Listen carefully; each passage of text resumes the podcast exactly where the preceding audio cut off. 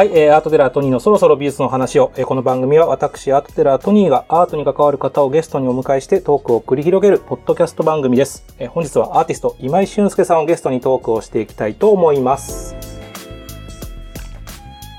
ということでご出演いただきましてありがとうございます。ありがとうございます。今井です。お久しぶりですみたいな感じですね。そうですね。どれぐらいぶりですかね、はい、あれ、去年。去年ですよね。ですね。あの、はい、この番組の準レギュラーでもある天野さんのお誘いで飲み会になられ込み、そうですね。一緒に飲みましたね。はい。あの時なんか天野さん記憶がなくなったみたいな話も。ああ、そう。ぐらいのさ、さ、三茶ですよ、三茶で。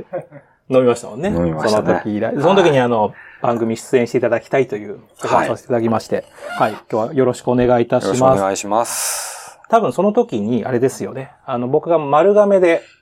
丸亀の猪熊源一郎美術館でやってた展覧会見た後で、うん、で、今度これが東京ペラシティに行くっていうので、そのタイミングで出てくださいみたいなことを言ってて、今もうちょうど始まってるってことですもんね。そうです。ペラシティアートギャラリー。はい。ということで、まずはその展覧会の話をぜひぜひしていきたいなと思っております。展覧会はいつから始まったんでしたっけ？えっと、しがつのじゅうごにち。はい。にオープンしましたね。で、ろくがつじゅうはちにちまで。じゅうはちまで。開催して。まあ、にかげつちょっとっていう感じですね。はい、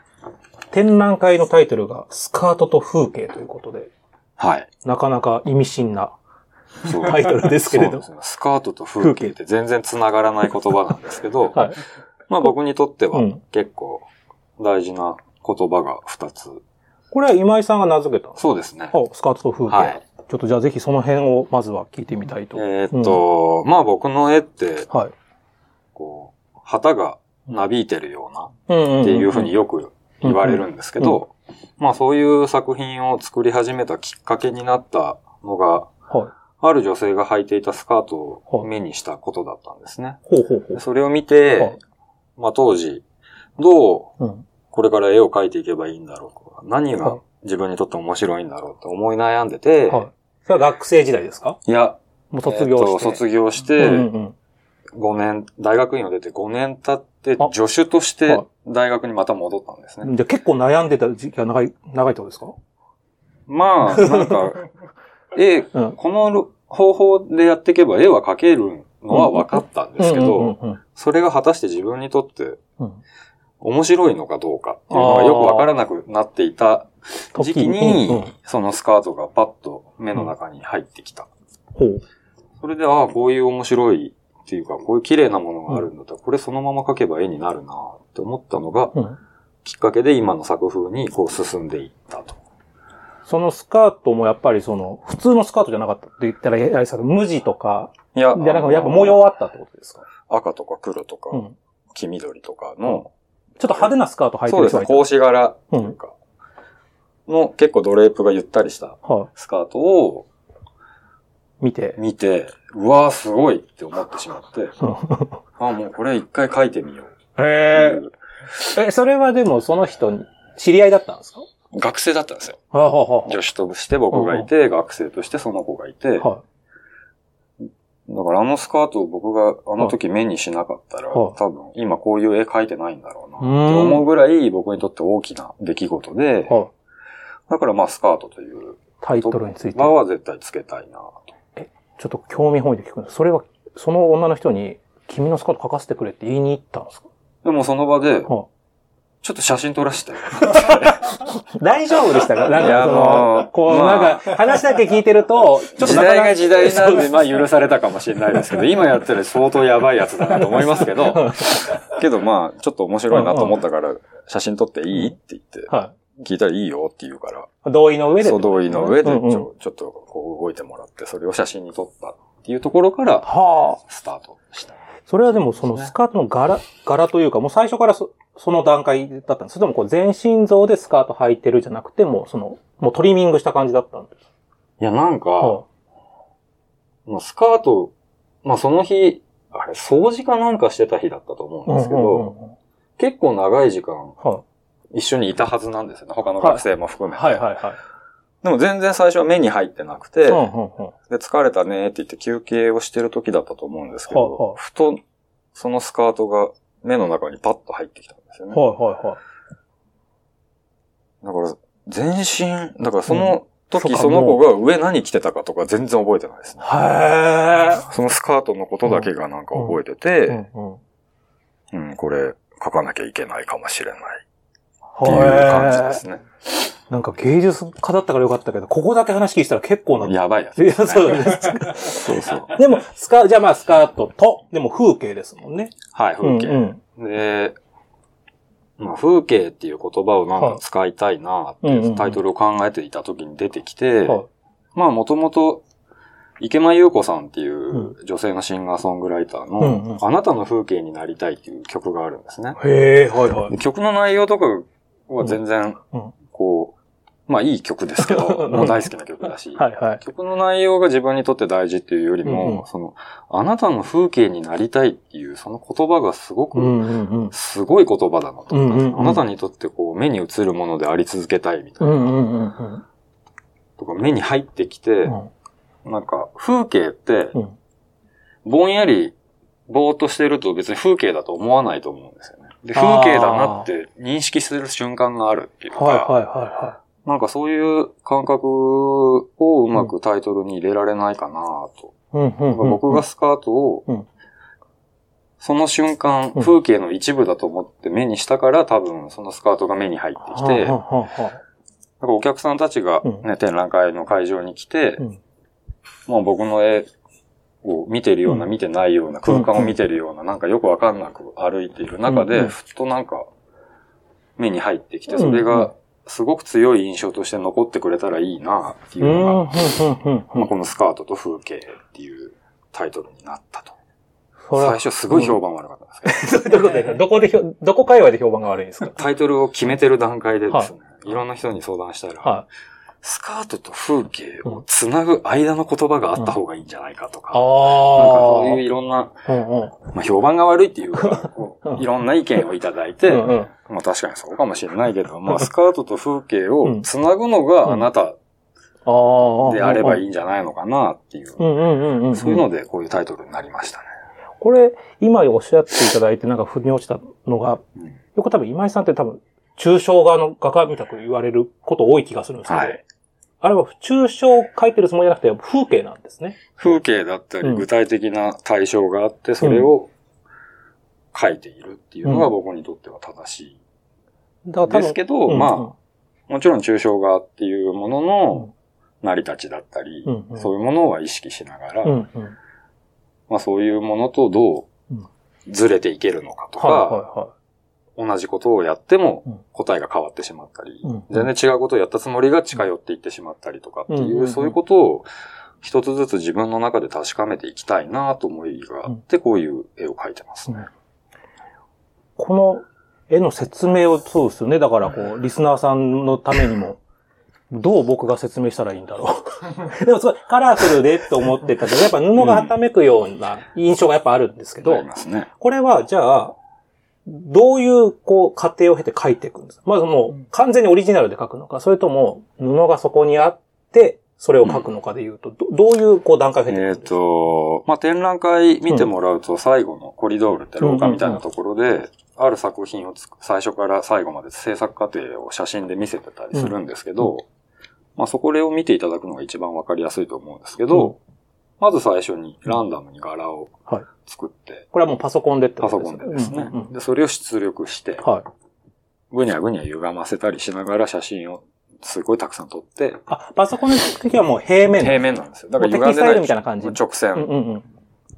直線と正円だけで構成されてるみたいな状態のものを作って、それが歪むことで。うん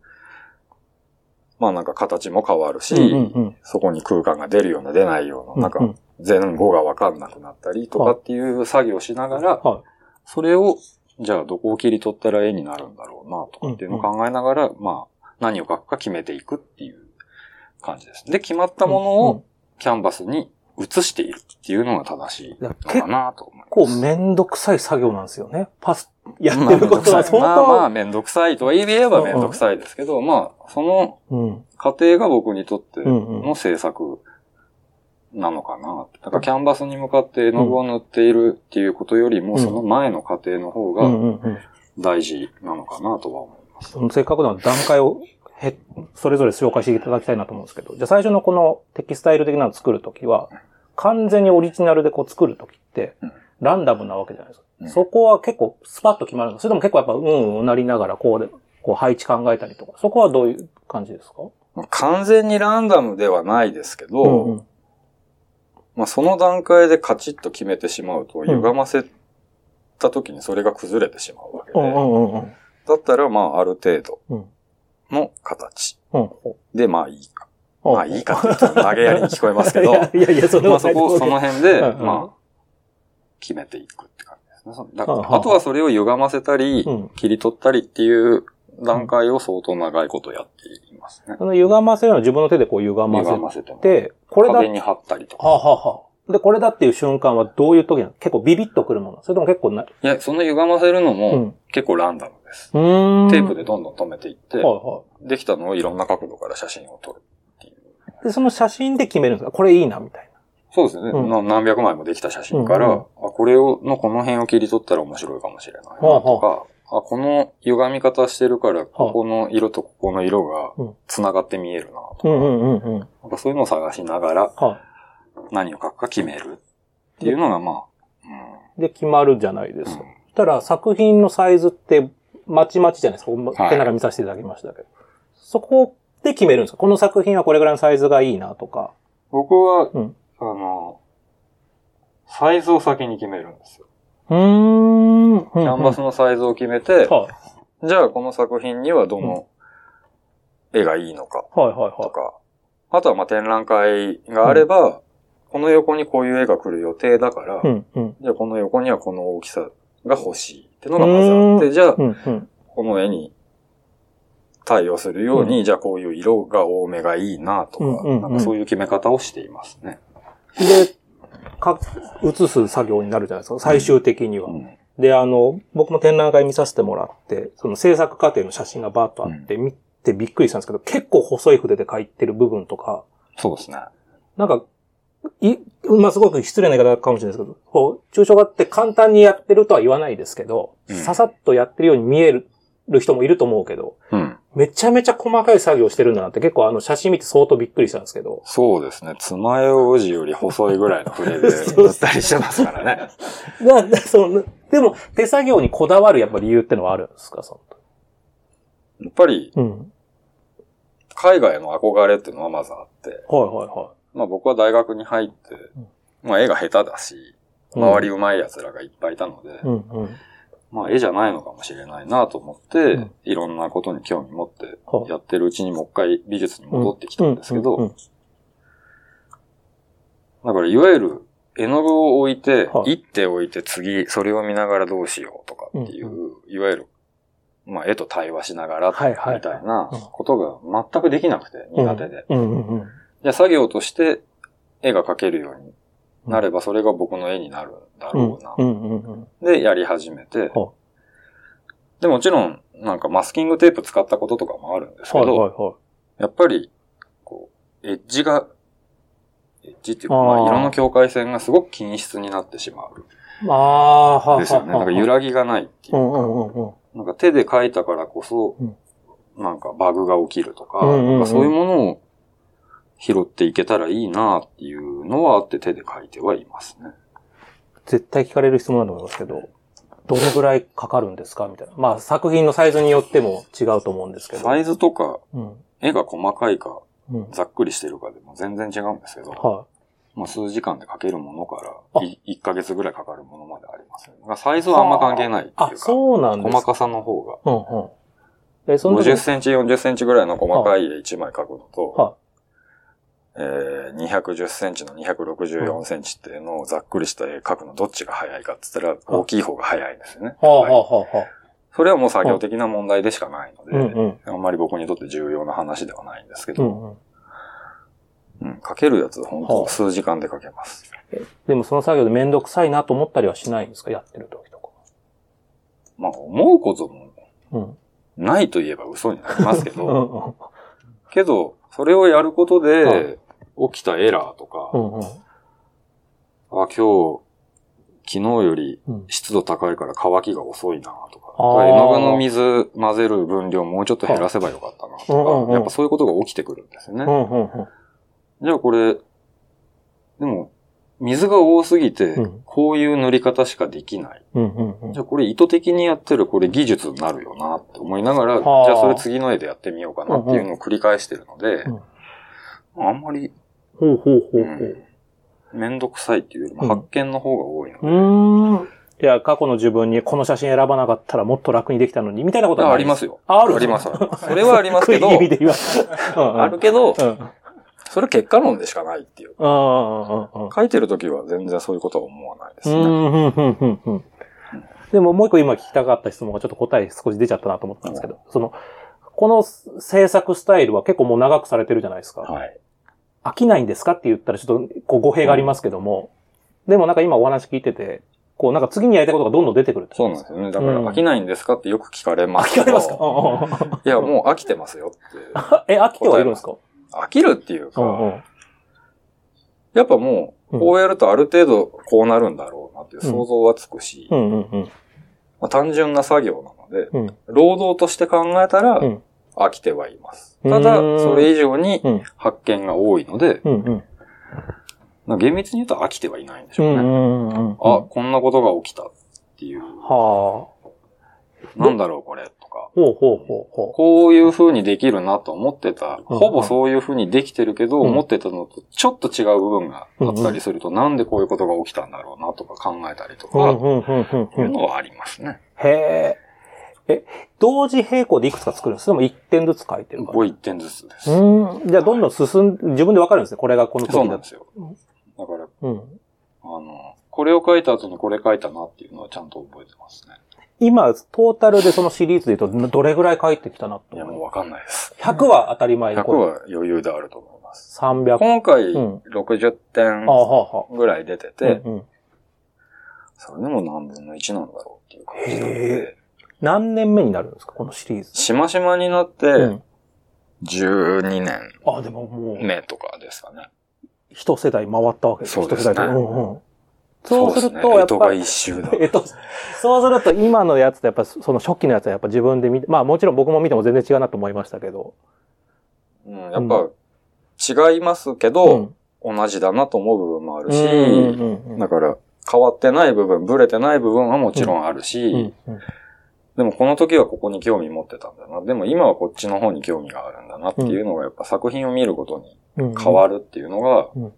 まあ自分でもね、じゅうねんぶんぐらいの、うん、ま、まとめて並べてみて、うんうん、発見できたのがすごく面白かったですね。うんうんうん、でも、あとそのストライプがこう、また円じゃないですか、うん。ストライプにこだわる理由ってあったりするんですか？うーん、その、最初のスカートの絵を描いて、うんうん、まあその、形が歪んでいる面白さとかがあって、うんうんうんうんじゃこれを効果的に表せられる形って何なんだろうって考えたら、一番歪むのストライプだなと思ったんですよ、ねうん。そういう単純なところも大きいですし、うん、でもやっぱりストライプって、うん、まあ柄として強いですし、うんうんうん、もちろんただの直線として使っている、ね、作家さんたちもいるし、うんうん、そこを使いながらなんか違う、ことが起こせないのかなっていうので、ストライプを使い始めて、うん、まあ、旗だ旗だって言われて。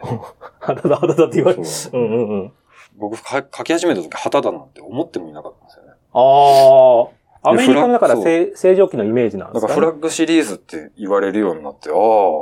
俺旗書いてんだな、みたいな。あ、フラッグシリーズでご自身でつけたんじゃないですか。えー、えー、でも自分はな、なんだった？スカートですか？やっぱ布とかそういう。いや、うん形が歪んでいるっていう風にしか当時は思っていなかったっていうか。けど確かに旗っぽいなって思いますね。で、ストライプである程度形にできるようになってきて、で同じモチーフを続けることでしか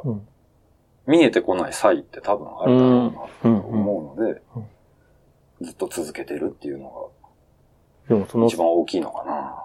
でもストライプも幅によってまた全然違うじゃないですか。そうですね。自分のこだわり幅みたいな。そこは変わってなかったりするんですか？それでも幅は。いやー、幅は結構変えてる。変えたりしてますね。色も変わる。色も変わりますし、うんうんうん、あこの時この色好きだったもんなとか、やっぱ思い出しますね。季節とか、うんうん。あ、それもあるんですか。うん。あこれ書いてた時夏だったから青が多いなとか。うん、はあ、はあははあ、はそういうのはありますね。その色もなんかすごく、こう特徴的というかビビットカラーの印象がすごく強いんですけど、でたまにビビットカラーじゃないとあ今井さんっぽくないなって思っちゃうぐらいあるんですけど、うんうんうん、そのビビットカラーはこだわりだったりするんですか？えー、っと、うん、まあ十何年前だと思うんですけど、うんうん、まあユニクロがフリースのしをすごい派手な色でたくさん出してるシーズンがシーズンというか時期があって。はい、ありました。それがディスプレイとして、こう、天井までバーっと積まれてたんですよね。それを見たときに、あ、色に飲まれるってこういうことなんだなって思ったんですよね。すごい経験をしたような気がする。振り返ると。で、まあ、当時は僕は、もう意外なんですけど、パステルトーンとかで絵を描いていて、結構白が混じった淡い絵を描いているんですけど、あ、この蛍光ピンク、絵に使ってみたいな、うんうん。やっぱり色の強さっていうか、うんうん、使ってみたいなと思ったんですけど、全然使えなくて、うん、試しても。さ、しっくり来ないってことですか？そう、なんでかなと思ったんですけど、うんうん、僕の中にない色だったからなんですよね。確かに、僕は今井さんににかいしかお会いしてないですけど、毎回黒の服で、なんか、そう服装もなんかこう、あれですよね。そ, そう、そうなんです。ただ、その時は、うんうん、じゃあ自分の中にないんだったら、うん毎日目に入るところにその色があればいいと思って、うん、毎日ピンク着てたんですよ。あ、あえてその時蛍光ピンクをずーっと着てて、だから当時は、ピンクのいい面白い服があると、うん、みんなから連絡が来るっていう。林やペーパーさんだけじゃなかったんですね。そうそう、そういう感じですよね。今旬って言ったらピンクだよね、みたいな。へー。あのピンクの人、みたいな。あ、そういう時代がそういう時期があったんですよね。卒業したんですか？もうピンクの時。いや、もう、うんいい年になってきたし、いや、もう絵が、絵が十分強いので、まあ、本人は別に色なくてもいいかなっていう。うん。でもその時じゃピンク着てたんですか？着てたんですよ。え、上下ですか？いやいやいやいや、もう上だけとか、夏は蛍光ピンクの短パンを履いてみるとか。でも、それやっぱ着ると入るもんなんですか？自分に。やっぱ慣れてくるんでしょうね。はー。常にこう視界にその色があるから、うんうんうん自分の中の一部になってきたのかもしれないですね。へー。それな、何年ぐらいそのピンク期間はあったんですか？ご、ろくねんをやってたと思いますけ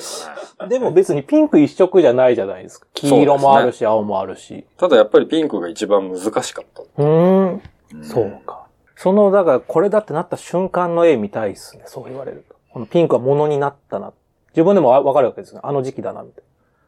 な。うーん、そう。物になったかどうか今でもよくわかんないんですけど、うんうんうん、ただ今回出てるしましま初期の、ストライプ初期のやつとかってあんまりそこまで強いピンクを実は使ってなかったりとかはしていて、うんうんうん、まだまだこうおっかなびっくりやってる。はい。ちょっとなんか赤みのあるピンクだったり、ちょっと白が混じってたりとかっていう、そういうピンクは使ってたんですけど、うんうん今はもうなんかそう、もう迷いなく強い色を使えるようになりましたね。うん、へえ、もう今はじゃあもうどの色ももう濃いみたいな感じですか？いやー。まだ使ってみたい色とかはあるんですか？使ってみたいっていうか、うん、まあその時々必要な色をちゃんと使えるようにはなりたいんですけど、うんうんうん、単純に素材的な話で言うと、うん、紫がね、すごい難しいんですよ。へえ、うんうん。なんかムラが出やすいとか、うんうん、そういうので、なんかあれを使いこなせるようになれたらいいなとは思う部分はあります。じゃあまだその紫こうダーンとメインってのはやってないんですか？これからメインでっていうのはないですね。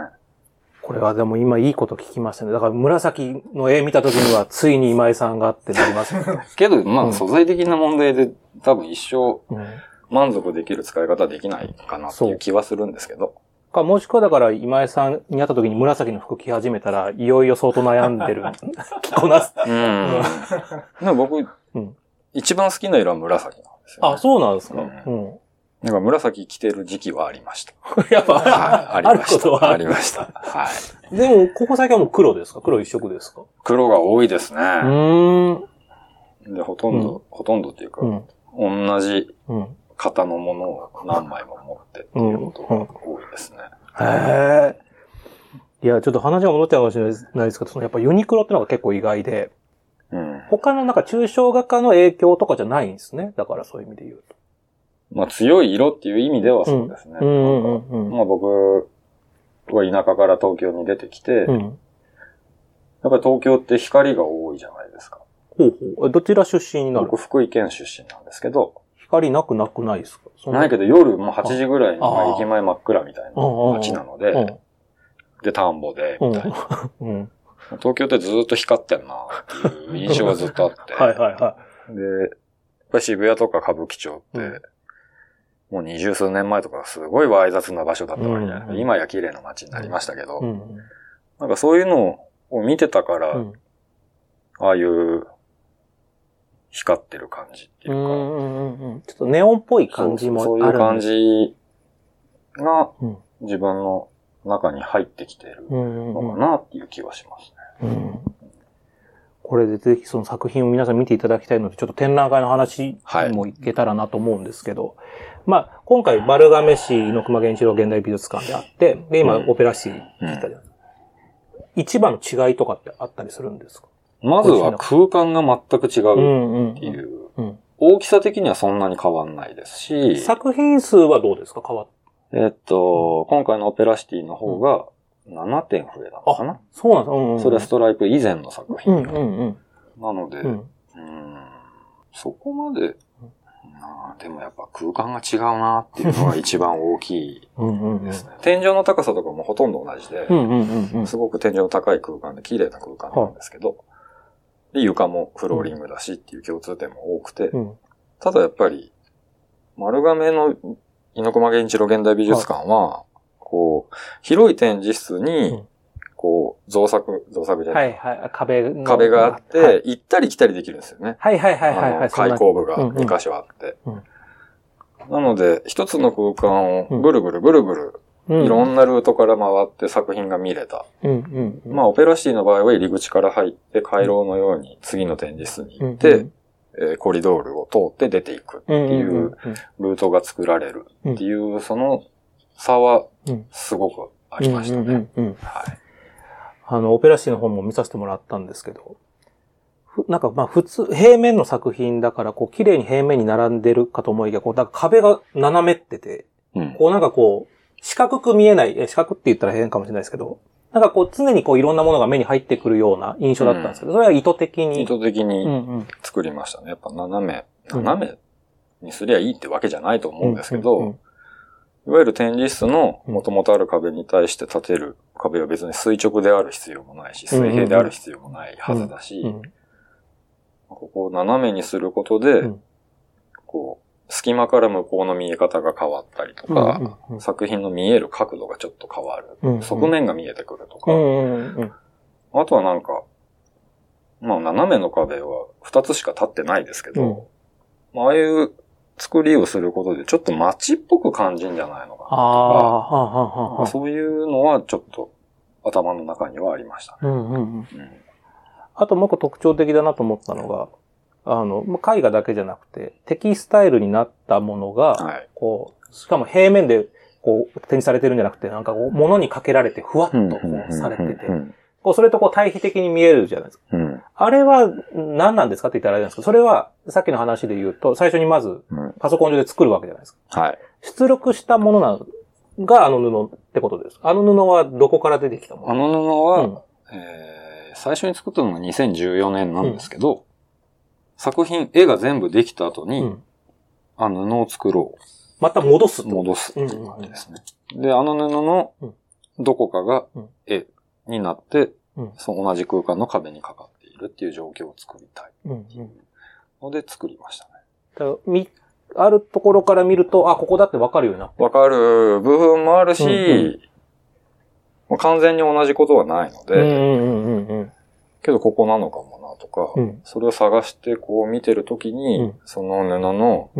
立体が、の見え方が変わると思うんですよね。うんうんうんうん、形も変わるし、うんうんうん、その経験とか、うん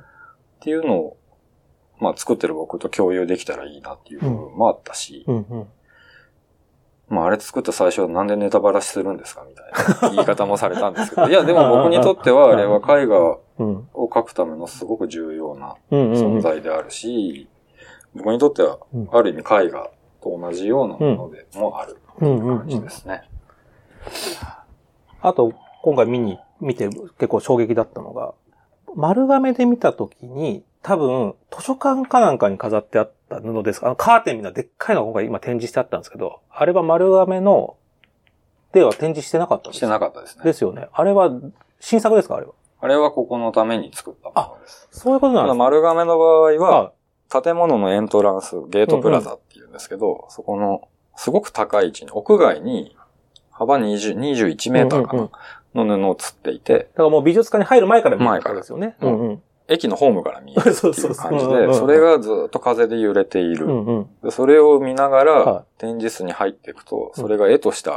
あるっていう状況を作れたらいいなと。で、多分僕が言ったのはサテライト会場のなんか図書館みたいなのがあって、あそこでも展示してありましたもんね。してましたね。あれとは違うものですね。違うのが今回展示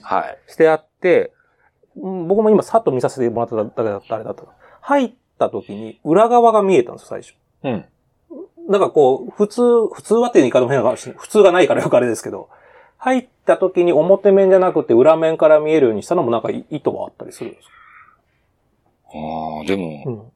うん、僕にとっては、うん、あの面が裏面だったからっていうか、う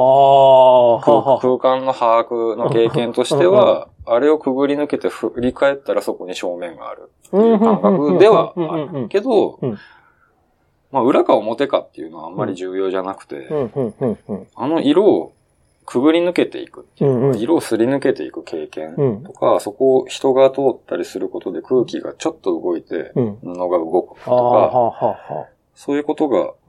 できたらいいなと思って、今回はあれを作る、室内にやることにしましたね。あれは丸亀では体験できてないってことですね。できてないものですね。はい。でもあれだけの大きな布ですから、はためくのも大変、なんか、だから結構布の選び方とか大変でした、そしたら。そうでもないですか？まあ、軽くて透けて、発色がいいっていうので選んだ素材ですね。はい。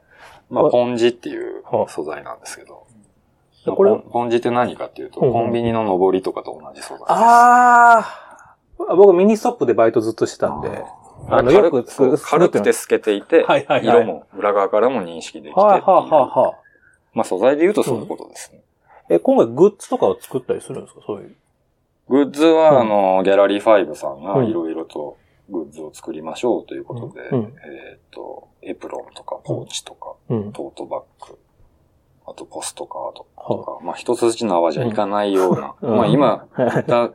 ものって、いや、一筋縄で行くものじゃんと思うんですけど、まあ実際見ていただくと、全然普通じゃない感じのものが並んでるかなとは思います。いや、あの、丸亀の時に僕いいなと思ったのが、なんかパジャマが飾って、はい、なんかコラボして作られたやつ、はい、もう、もう売ってませんみたいな感じ。まあ、まだネット探すと若干出てきたりはしますけど。うん、あれグッズになんないんだと思ったんですけど、今回も思ったんですけど、ね、スカートは作んないの？こん、こんだけ言ってて、ね、そうなんだ。いや、スカートはいつかね。でだから今回、グッズで、うん、僕の柄のテキスタイルを量り売りしていて、はい、はいはいはい。まあ、誰かがスカート作ってくれて、それを履いて街に出てくれたら、うん、それでいいな。おー。なんかそうするとようやく一周戻る感じですよね。そうですね。スカートから始まってみたいな。そうですね。うん。え、自分では作るの？ないですね。そしたらそこ。そうですね。誰かが作りたいって言ってくれるのを待ちたいと思います。でもスカートじゃないですけど、あの丸亀の時にもで書いてあったんですけど、なんかちょっと変わった形の、だからストライプ作品じゃないなと思うのが一点、うん、まあ何点かあったうちのあったら、うん、なんか奥様の洋服送ったものだって、ね、なんかまあ二人で買い物をしてる時に、うんうんうん、パッと目に入って。うんうんあ、これ書かなきゃいけないなと思って。うんうんうん。じゃあ買ってあげるから、うん、とりあえず着て写真を撮らせてくださいっていう、またね、十何年前の話に戻るんですけど。はい。だから、すごく、うん。それは珍しい例なんですか、やっぱり。まあ、相当珍しい例ですね。うんうんうん、え、それ何に、そんなに、だから世の中でずっといっぱい見るじゃないですか。で、しかも多分スカートの一見があるから、多分人より見てると思うんですよ。こう世の中のテキスタイルを。うん、でも書きたいまでなるってのはそんなにないんですか？ないですね。で、今回相当レアなやつってことですか？結構レアだと思います。な、な、何が？いや、わかんないです。なんか、本当に、あ、これを書かなきゃいけないって思った。へぇ、うんうん。と、その一言でしか表せないんですけど。それはでもいってんしか書いてないですか？それでも。いってんしか書いてないです。もう終わったんですか？そしたら。今のところは終わってます。うーん。え、これまでそういうことはなかったんですか？一個だけね、はい、あるんですけど。ほんほんほん、だからスカートとか、まあ洋服だったものを描いたのは、あれさんてんめなんですよね。最初のスカートと、うんうんうん、はい、まあその柄で何枚か描きましたけど、はい、で、何年か前にいってん、うん、まあ、それもなんかワンピース、ただのストライプのどこにでもあるような柄のワンピースをいっこ作って、はい、で、今回のものを作ったっていう感じですね。ちょっと一つ、じゃあこれで今疑問が湧いたんですけど、全部女物じゃないですか。そうですね。男物で、はないんですか？自分が着たいなとか自分用でってのはないんですか？単純にドレープが綺麗な服とかないじゃないですか。ああ、なるほど。はいはい、はい。ストライプのシャツとかもスッとしてるっていう。うん、うん、うんうんうん。あ、そっか。男の服はそうっすね。確かに。うん。で、やっぱ女性ものの方が見ていて楽しいなぁと思うし。うんうんうん。まああんまりこだわってるわけではないんですけども、うん、そういう部分はあるかなと思います。うんうんうんうんうん。ちょっとせっかくなので、じゃあちょっと話を変えまして、今回の展示での、じゃあ今井さんの推し作品は何ですかって、プロデューサーが聞いてくれっていう。うーん、まあ、たくさんあるわけですけどね。なんか僕にとって全部、等価なものっていうか、うんうんうん、全部同じ絵っちゃ同じ絵だし、うん、もちろん現れている形は違いますけど、うんうん、全部僕にとって同じ絵だなっていう感覚なので、うん、これ一つっていうのはすごい難しいですけど、うん、けどやっぱり思い入れとしては、一番最初のスカートの、うん、だから番号で言うといちばんっていうついてる絵なんで、うん、今回も展覧会の途中に出てきますけど、うんうんうん、それがまあ推しってやつや。でもそうっすよね。全部。全部ですよね。え、でもそもそもですけど、うん、今回の作品は誰が選んだんですか？この子。僕が選びました。あ、自分の中でこれだって。はい。うんうんうん、で、えー、オペラシティをやるにあたって、うん、ちょっとそれより以前のものを増やし、増やせませんかねっていう話をしていて、うんうんうん、まあ一緒にキュレーターの方たちと作品を、うん、開けてみながら、これの辺いいんじゃないかなっていうので決めたっていう感じですね。で、並べるのも今井さんが、じゃあここ並べるのも完全に僕が、僕の独断でやりました。うんうん、その並べる時のこだわりとかもあったりするんですか？えー、っと、まあそもそも最初に丸亀でやった時点で、うん、制作の時代順で追いたくない。うんうんうんうん、なんだろう。にせんじゅういちねんの次ににせんじゅうにねんがあって、じゅうさんねんがあってみたいな歴史が分かっていくっていうような展覧会ではなくて、まあそれは僕の制作で興味持っている部分にも関わってくると思うんですけど、今やってることとごねんまえにやってることが意外とある部分リンクしていたりとか、同じだと思ってたものがちょっとずれているとか、なんかそういうものが絵を並べることで見えてくるような展覧会にしたいな。うんうんうん、だからバラッバラなんですよね。うんうん、にせんにじゅうにねんの横ににせんじゅうはちねんがあるとか、うんうんうん、でその横はなんかにせんじゅうねんがあるとか、うんうん、なんかそういう並びになっているんですけど、うん、まあそれは、うん、展覧会全体で一つの作品を作るみたいな。うんうん、で、ここがこう見えるんだなとか、この興味がここに継続してるけど、ここで一旦切れてんだなとか、うんうんうんうん、そういうのが見えるものにしたいなというのがあって、展示をして、うん、で、丸亀の展示室の入り口からいちばん、にばん、さんばんで振っていったんですよ。はいはいはいはいはい、はい。だから丸亀の展示の時はハンドアウト見ながら、うん、これ何番だって探しやすかったんですけど、はい、うん、今回はまた全く組み替えたので。うん、そうですよね。数字がバラバラでしたよね。入って最初の壁がじゅうきゅうばんとかですね。で、展示の途中にいちばんとか、展示の最後ににばんがあるとか、うん、そうそうそう、なんかそういうあ、だからいわゆるキャプションのようにこう数字が、まあ、数字があった上にそこにこう作品名とか何年とか書いてないですもんね。書いてないですね。もう数字だけですもんね。だけですね。だからハンドアウトで照らし合わせる作業ってことです。はい、だからそれがなんかバルガムの時は順番だったので分かりやすかったんですけど。なんかビンゴじゃないけど、えっ、ー、と、じゅう、じゅうはみたいな感じに今なって。だから、でも意図、意図的なんですね。それはまあ、こういう展覧会として作って、それを東京でもやります。じゃあ、空間が違うからもう一回一から考え直しますってやっていくと、やっぱそうならざるを得ないっていうか。でもそこで番号を振り直せば分かりやすい話なんですけど、まあ、カタログとかがあるので、そこは踏襲しながら、うん、なんでこの番号がばらけてんだろうなとか思ってくれたら面白いなと、うん。あ、それはそれでっていう。それはやっぱり味方の手助けになるっていうか、うんうんうんうん、そういうのがあって作りましたね。あとすごい今更な質問なんですけど、東京での美術館での個展は初ってことです。そうですね。東京での個展は初ですね。オペラシティで多分何人かのグループ展では見てるんです。はい、にせんじゅうよねん。そうっすよね。その時に多分一番最初の作品見てて、はい、でも今回じゃあ初個展ってそれに対してなんかやっぱりそう意気込みとかってやっぱあるんですか？なんかそのテンション上がるもんなんですか？初めて美術館の個展できる。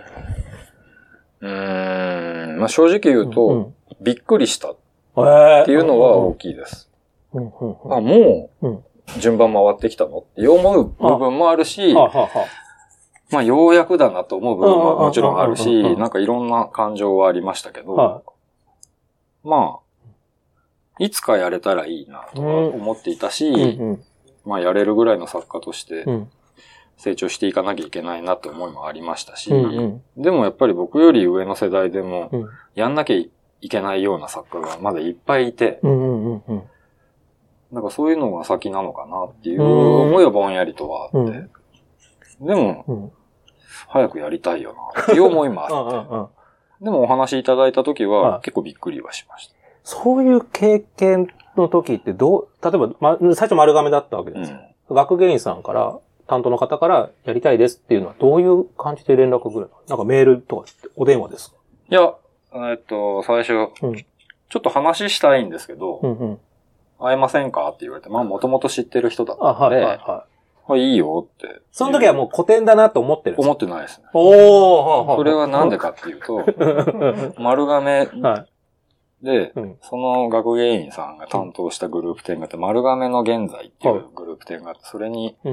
ある作家たちが出ていて、まあ仲良くて、その話をする一週間ぐらい前に、手伝いに行くよみたいな話を冗談交じりでしてて、ああ、その展覧会には出てないんですね。出てない。僕は全然関係なくて、単純に丸亀行きたいし、うんうんうん、手伝いに行くよみたいな話をしていた後だったので、うんうん、まあ手伝いの話だろうなと思って、うん、で、え、どこで話すつって、うん、まあスタジオちょっと行ってみたいですって言われていいですよって言って、はいはいはい、まあそこで。うんいや、実はちょっと個展をしていただきたいと思ってるんですけどって言われて、おうおうそれは本当びっくりしました、ね。え、そういう時はもうマジでリアクション取るもん。それともなんかちょっとこうかすかして、いや、本当は驚いてるけど、マジでみたいなこと言った気がする。えー、言った気がするけど、うんうんうん、まあそれ言われて、はいうん、そっから準備期間どれぐらいだったんですか？それはねにねんちょっとあったんですよ。へーただ、うん、もうにせんにじゅうねんの頭にその話をいただいて。うんまあ、すぐコロナがすごいことになって、まあ、日本中の美術館展示止まったり、延期になったり、まあ、企画自体が飛んでしまったりとか、まあ、そういう状況で、いちねんちょっと、にねん近く、いや、いちねんはんぐらいかな。どうなるんだろうなと思いながら、でもあの空間だったらこういうことやんのかなぐらいでぼんやり考えてるぐらいで、まあ、いちねん切ったぐらいのタイミングで一度見にで、はい、そこから展覧会を考えて新作を作っていったっていう感じですね。どうでした？その人生初美術館個展の初日の日のか、なんか感動とかってありました？やっぱり。うーん、やっぱり、頑張ってきてよかったなって思いました。正直。まあね、作家やってる全員がこの経験をできるわけではないんだなっていうのもすごく分かってますし、うんうんうん、まあ責任は重いなと思いつつも、うんああ、でも、うん、いい展覧会できたなぁと思いましたね。これ丸亀でもやって、それってこの東京オペラシーでもやはい。やっぱ東京はまた違いますか？そうでもないです。うーん、やっぱり違うんでしょうね。うん、おお。まず見る人の数が圧倒的に違うじゃないですか。もちろん丸亀も、ね、観光客の方とか、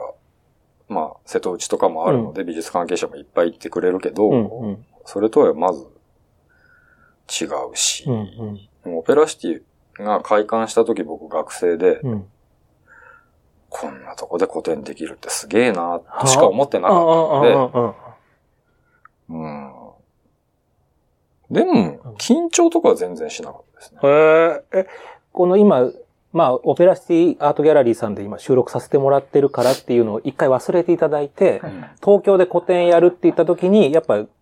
オペラシティはでも、入りますよね。やっぱやりたかった場所の一つではあったんですか？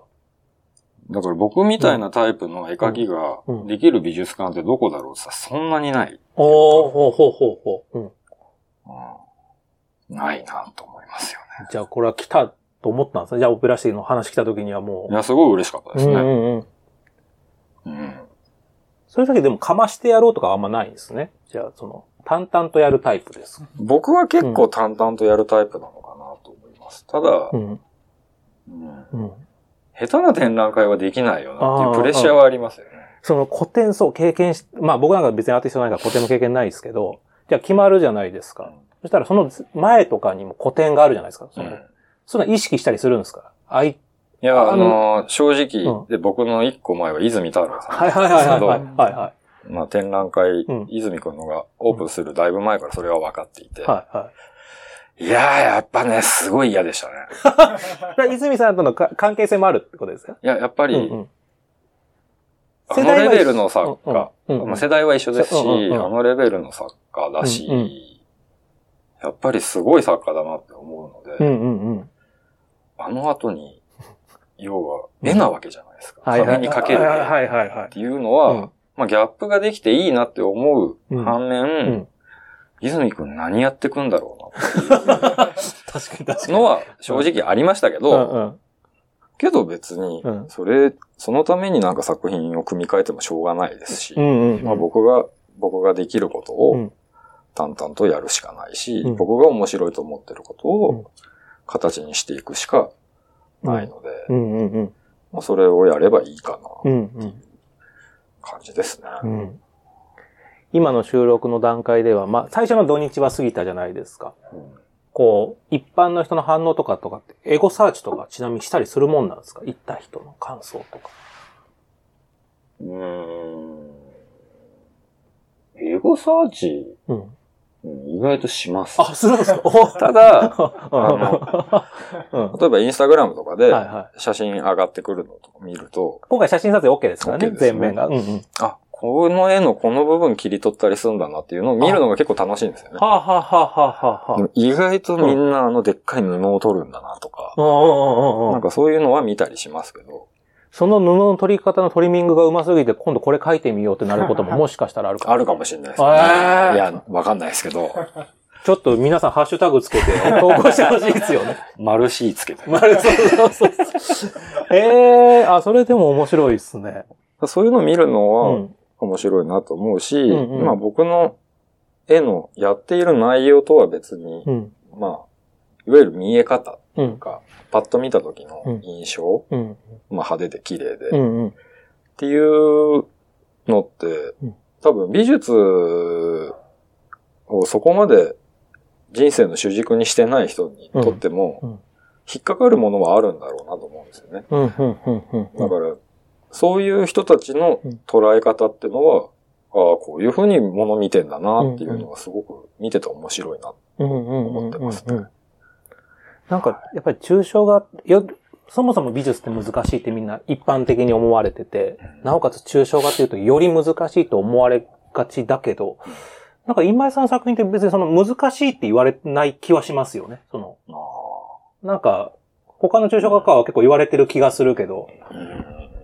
なんかそこはなんか特殊だなと思ってなんかこう僕はいつも感じてたんですけど。うん、だから、綺麗だなでいいじゃんって思ってる部分がある。最初の入り口として、それが数年後でもその人にとって、ああって思い出してくれたらそれでいいなと思うし、ただ、美術をやってる人から見ても、ああ、こういうことをやろうとしてんだなってのが見えるようにはちゃんとやりたいなと思いますし、だからいろんなレイヤーで入り口がある作品っていうか展覧会なのかなとは思いますね。うんうん、今回でもまだ個展全然終わっ、これからまだ会期ありますけども、今後こういう個展やりたいなとかももうこの時点で考えたりするもん、それともやっぱりこの個展やってる時はもうこの個展モードになるもんです。うん、基本的に僕展覧会が決まって箱が決まらないと、うんちゃんと考えられないタイプっていうか、うんうんうん、だから淡々となんか展示の予定もなく絵を描くのは結構苦手な方ではあるっていうか。あ、じゃあ別にその展覧会決まってなかったら、決まってなくても新作描き続ける。描きますよ。描きますけど、うんうんうん、それは結構、うん、展覧会とのために作ってる時のモードとはちょっと違うなっていうのは正直ありますね。うん、へー。制作についてはまだまだね、後半にも聞いていきたいなと思うんですけれども。せっかく、あの、そろそろちょっと収録終わりの時間ということですので、改めて告知をお願いしたいなと思っております。はい、うん、えー、っと、現在、東京オペラシティアートギャラリーにて、うん、まあ、スカートと風景という個展を、ろくがつじゅうはちにちまで、うん、月曜休館、はい、じゅういちじ、しちじ。まあ、詳しいことはオペラシティさんのサイトとか見ていただきたいなっていうのがあります。うん、あとは、えー、うんな、恵比寿のナディフアパートにあるナディフギャラリーさんで、はいうんうんえー、ごがつのじゅうよっかまで、はいえー、ペインティングス&ニューエディションズという個展をやっております。まあそれは新しい木のパネルに ユーブイ プリントで、こう、まあ版画みたいなものを作るっていうものを中心に、はいはいはい、まあちょっと旧数年前のペインティングとかも並べながら、っていう展覧会になっています。これはオペラシティやるからそっち合わせた。そうです。たまあ合わせてあの合わせてやりませんかって言われて、うんうん、いいですね。おお。やっぱせっかくならじゃあセットで見ていただきたいですね。そうですね。見ていただくと多分違う面白さがあるかなとは思います。そちらも写真撮影 OK なんですか ？OK ですね。はい。ぜひぜひ皆さん写真撮影いただいてインスタで上げていただいて。はい僕が見ます。逆にもうみんななんか悪口とか書きづらくなってるんですね。いやいやいやまあ悪口ないと思いますけど。いやでも悪口があるぐらいの方がいいんですよ。うんうん、本当ですか。いやエゴサーチされてるなと思って、もうみんな書きづらくなっちゃうから、ね、素直にじゃあ書いていただけたらと思います。はい。ということで、じゃあ次回は今井さんのご経歴を交えつつ、さらに美術についての話を続けていきたいと思います。